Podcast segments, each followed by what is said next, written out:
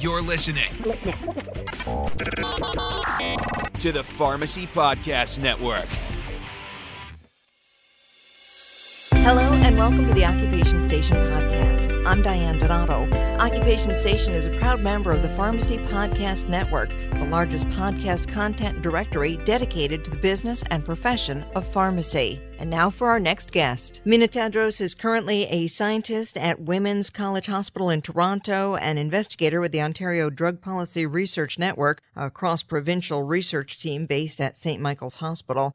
Mina's research interests lie in drug policy research and the post marketing surveillance of safety and effectiveness of medications used to treat chronic diseases. He completed a PhD in pharmacoepidemiology at the University of Toronto and previously completed a master's in health outcomes and policy research at the University of Tennessee and a doctor of pharmacy at Albany College of Pharmacy. He also completed a pharmacy residency in drug information and health outcomes at the University of Tennessee and St. Jude's Children's Research Hospital. He's a practicing pharmacist. He's worked in a variety of clinical settings. He's also currently a fellow at the Institute for Clinical Evaluative Sciences. And we want to thank you so much, Mina, for being with us today. Well, thanks for the opportunity to, to be on this uh, podcast. There are just so many directions we could go. You have such a wide background and you're involved in so many things, but I guess we'll start out with the post marketing surveillance. That's one area your research interests lie in. What does this mean and why is that important? Yeah, it's a great question and sort of one of my very strong passions and sort of why I do what I do.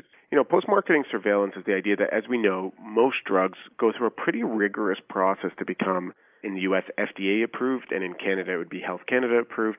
You know, they go through phase 1, phase 2, phase 3 trials and the trials get larger and larger. Then they're approved to enter the market. And so most people and what the FDA is assessing is the safety and efficacy of these agents and whether they should be approved on the market and, and that's when they're allowed to be sold. Before that the only way you can access these drugs is through, you know, being on one of those trials or or you know, there's very few other mechanisms to get access to them. But the issue is, and sort of uh, what's misunderstood, is that there's two things that happen once a drug hits the market.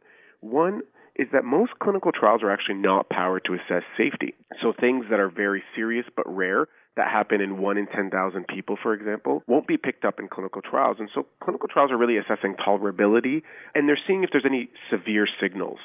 But you know, when it comes to some of these really serious adverse events, we don't know until they hit the market. You know, I don't want to scare people, but again, these are often very rare. They happen in maybe one in 10,000, one in 100,000 people, but it really is not apparent because some of these trials are only like, even some of the biggest trials are 5,000 people. This becomes even more important when you're looking at drugs for rare diseases or drugs with smaller clinical trials. The second thing is that there's this weird thing that happens with clinical trials where they're only we, we call it a healthy user bias. People who sign up or meet the criteria to be in a clinical trial often are not what we would see in the real world or in the pharmacy when we're there. So, for example, the joke I like to make is that most diabetic patients that enter trials, you know, they don't have, they're often a little bit younger. They don't have a lot of history of like having a heart attack or things like that. But then when we think about the patient that we see in the pharmacy, that's very, very different. And so what that means is we need to actually monitor what happens when we release these drugs into the wild.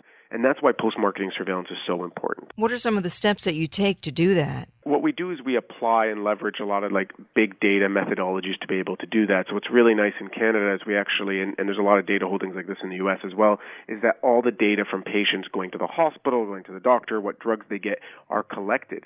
And by leveraging those, we can actually do real world studies to be able to look at that. And so the process starts with knowing if there's a signal and then following through to kind of apply these and use some of these larger data data pools to be able to assess some of that. And so it's a really great opportunity to do that. And sometimes it might have been a signal that was raised in a clinical trial. For example, like I had a recent paper that looked at a drug called mirabegron, and there was some clinical trial evidence that suggests that blood pressure went up, but we had no idea if that rise in blood pressure translated to heart attacks and tachycardia, et cetera. And so we were able to go in and we didn't find any major signals. And so, you know, that that's a good news story because instead of like telling people that it's really scary, uh, we can we can conf- you know comfort people to say like it seems like there's not a major signal for this and and, and you could feel safe using these medications. Would you tell pharmacy students they should spend a little extra time on things like data management and statistics? You know, I think they should use the coursework that they have as an opportunity to see if it kind of sparks any sort of passion in them. And that's, you know, that's what happened for me. I currently teach pharmacy students here at the University of Toronto, and I teach the critical appraisal course. And I'm, I tell them I'm not teaching you to become a researcher in this course, but what I'm hoping is that there might be a few of you here that this sort of raises an interest. And so, you know, obviously my course tries to teach them how to read studies so that when they're in clinical practice, they're able to appraise them. But there are a few students in that class that, in hindsight, are really myself uh, that that kind of course will spark some sort of passion in them. They'll be like that this is really neat. And so if they find an interest in coding, data, asking the right questions and statistics, And, you know this whole area of real world evidence and health outcomes might be a really great lead for them. We of course talk about frequently the whole process of getting a drug approved. You just mentioned about that, and now you're drawing our attention to the idea of how much work there's involved in the post marketing surveillance. It all adds up, and you've tweeted about the rising cost of catastrophic drug costs. It concerns everyone, whether they're in the business or not. What do you think could be done to combat this? Yeah, so drug costs are obviously a major issue, and you know the good news is it's actually a bipartisan issue. So both the Republicans and Democrats agree that this is a burden on Americans. It's also a burden up here in Canada, and it's a burden on Canadians. And so these drugs, you know, we're getting some really innovative new drugs, but we're also getting some drugs that aren't really that great, but they're just the only solution we have. But the scarier thing about all of these drugs is that we're getting massive price tags on them. So I think what's really important is a few things when it comes to some of these newer drugs. One, we got to continue making sure that they work. Two is we got to figure out what the value is. You know, the companies pick a price, and their price picking is based on the burden or what the market can bear is what they would say. And there's been some reports that have leaked about how this is done, that what they think the indication is, how much you know people think that's important and and then what the price is but we shouldn't actually be doing that what we should be doing is figuring out how well the drugs work how much it can help our healthcare system and how well they work in which populations. And we should actually use real world evidence to figure that out. And then we should use economic models to tell us what is the price that we should be paying and in some cases, the price is pretty high compared to what we think it should be. And in other cases, we shouldn't actually be paying that price because they're just thinking that, you know, it's a rare drug and they're just trying to make their money back. And, you know, as much as I'm supportive of private industry and I think that it generates some really great innovations, there should also be a balance between what we're paying for drugs and their actual value. And I think that's what's sort of missing in a lot of times in these conversations is ensuring that there's value. The other part of this is ensuring that everyone has access to these medications, which means that we have to revamp the way that we pay for drugs and having insurance plans that are available to everybody. And so, as much as every, so a misnomer that people don't understand is that even in Canada, we actually don't have universal drug coverage. And so, some of my work has been trying to draw a light to that, that there's these people who fall into these gaps, and that gap is growing because more and more people are being involved in the gig economy. They don't have drug insurance of any sort because when you do that kind of work, uh, and then often insurance companies don't want to pay for these expensive drugs. So suddenly someone shows up, they get a diagnosis for hepatitis C, they get a diagnosis for RA, and they have this really expensive drug that either their insurance company won't pay for or they have no drug coverage at all. So where do they go? And how do we get that covered for them? So even if we get the price right and we say that you know this this agent is twenty thousand dollars a year, can anyone listening to this imagine what it would be like if you had to pay twenty thousand dollars a year just on one drug? Your passion for the subject, your education, your experience, it's all really shining through, and you have so many interests. How do you balance it all? Great question. I'll probably have to uh, ask my wife if she thinks I'm balancing it well at all you know, I think that a lot of them align. They all feed into each other. So it's more like a Venn diagram rather than sort of hats that people wear. They all kind of build on top of each other that they feel, you know, a lot of my great questions and things come from being a clinician and working alongside other clinicians. Some of my learnings also come from the students that I get to be around and some of the great ideas that I, that, you know, that, that, that come out of them, I'm able to kind of leverage. And then also, you know, I become really, you know, my North Star is just doing research that's impactful. You know, I make the joke that with my PhD work, although it was very technical and methods heavy, there's probably about five people that read it, and all five people are on my committee, and so they had to read it because that was their job. But there was no real, you know, I don't know how much real impact there would be from some of that. But then, you know, during some of my work with the Ontario Drug Policy Research Network, I saw studies being used to shape drug policy, and so it changed the way that patients use that. And that sort of becomes how I balance all of this because it becomes my North Star that I can shape whether it's future students or policy. And that's how you kind of like try to find that balance. And if it doesn't align with that, then I don't, then I, I try not to do it. To do it. There's some stuff we all have to do regardless, right? But I try not to do it because it doesn't align with sort of the vision that I have there. You do work that really matters to you. Yeah, absolutely. I think I think I think finding that passion is is is really you know I was really lucky to find it in pharmacy school, and I'm forever grateful for that. We're going to take a quick break to hear from Dr. Dewey. We'll be right back. Hi, Greg Dewey. I'm the president of Albany College of Pharmacy and Health Sciences. We are moving to something an era we call precision medicine. What does precision medicine mean? It means designing your medication regime based on your physiological state and your genetic state. So, based on your genetics and on your current physiology, you can handcraft therapies for your particular state. That's precision medicine.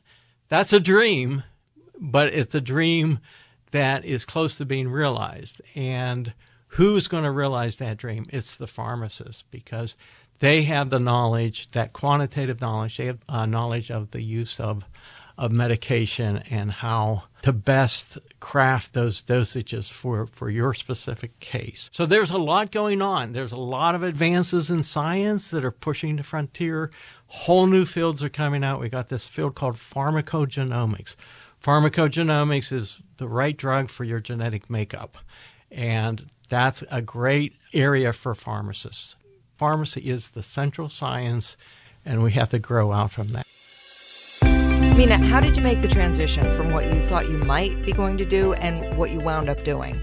You know, I actually thought that I was going to be a historian, and then my mom told me that they don't make a lot of money and so I had to go find one of the immigrant approved professions and so pharmacy was kind of it.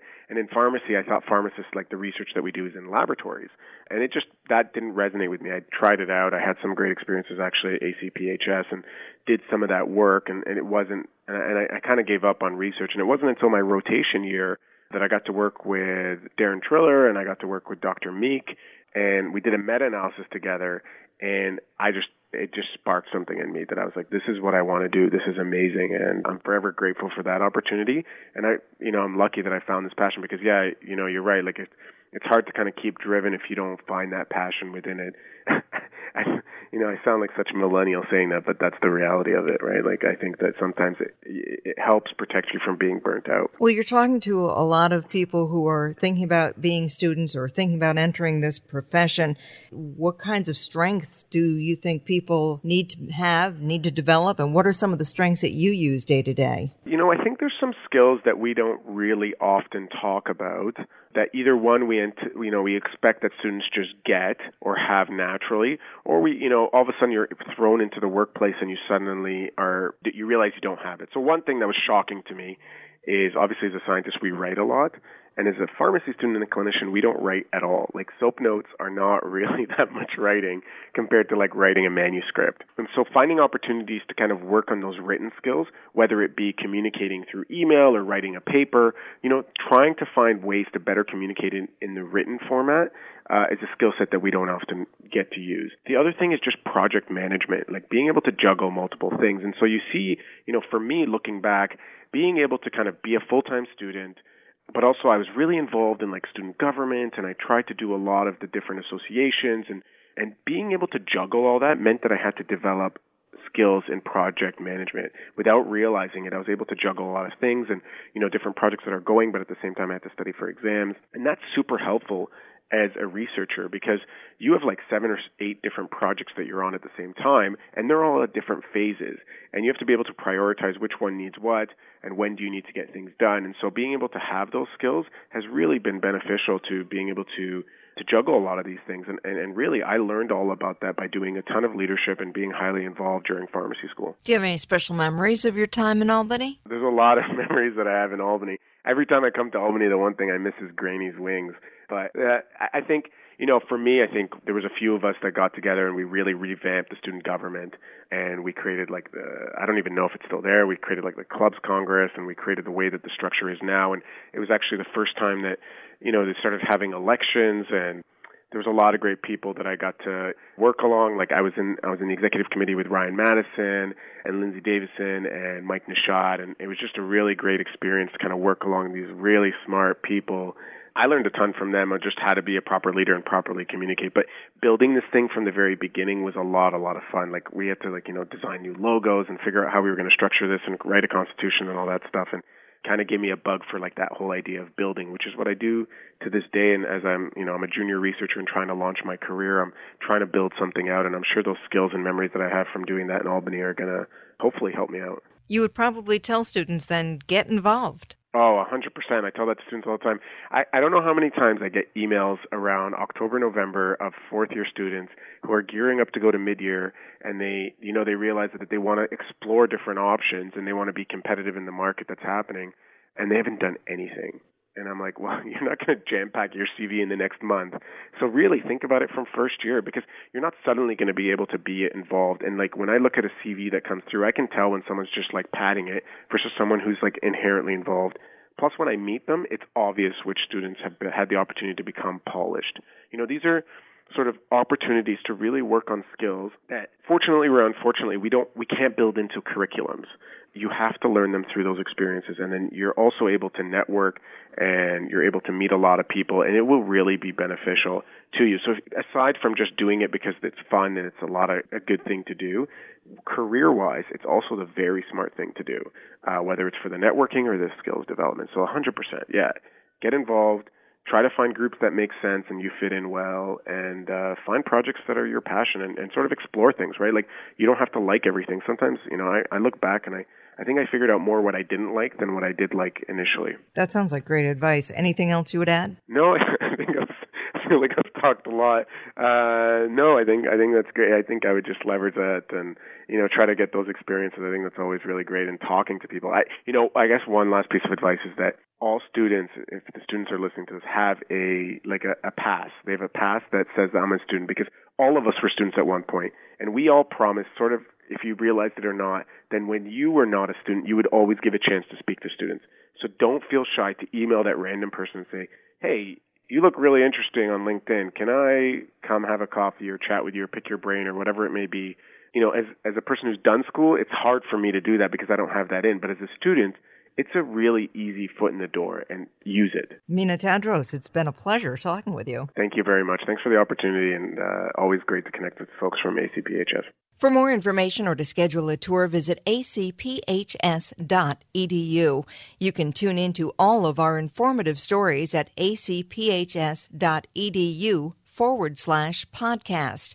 Each podcast is also available on Apple Podcasts, Google Play, Stitcher, iHeart, and Spotify, giving you the opportunity to listen from a mobile device. Mark Occupation Station as a favorite, and you'll receive push notifications as soon as we publish something new. Occupation Station is also a proud member of the Pharmacy Podcast Network, the largest podcast content directory dedicated to the business and profession of pharmacy.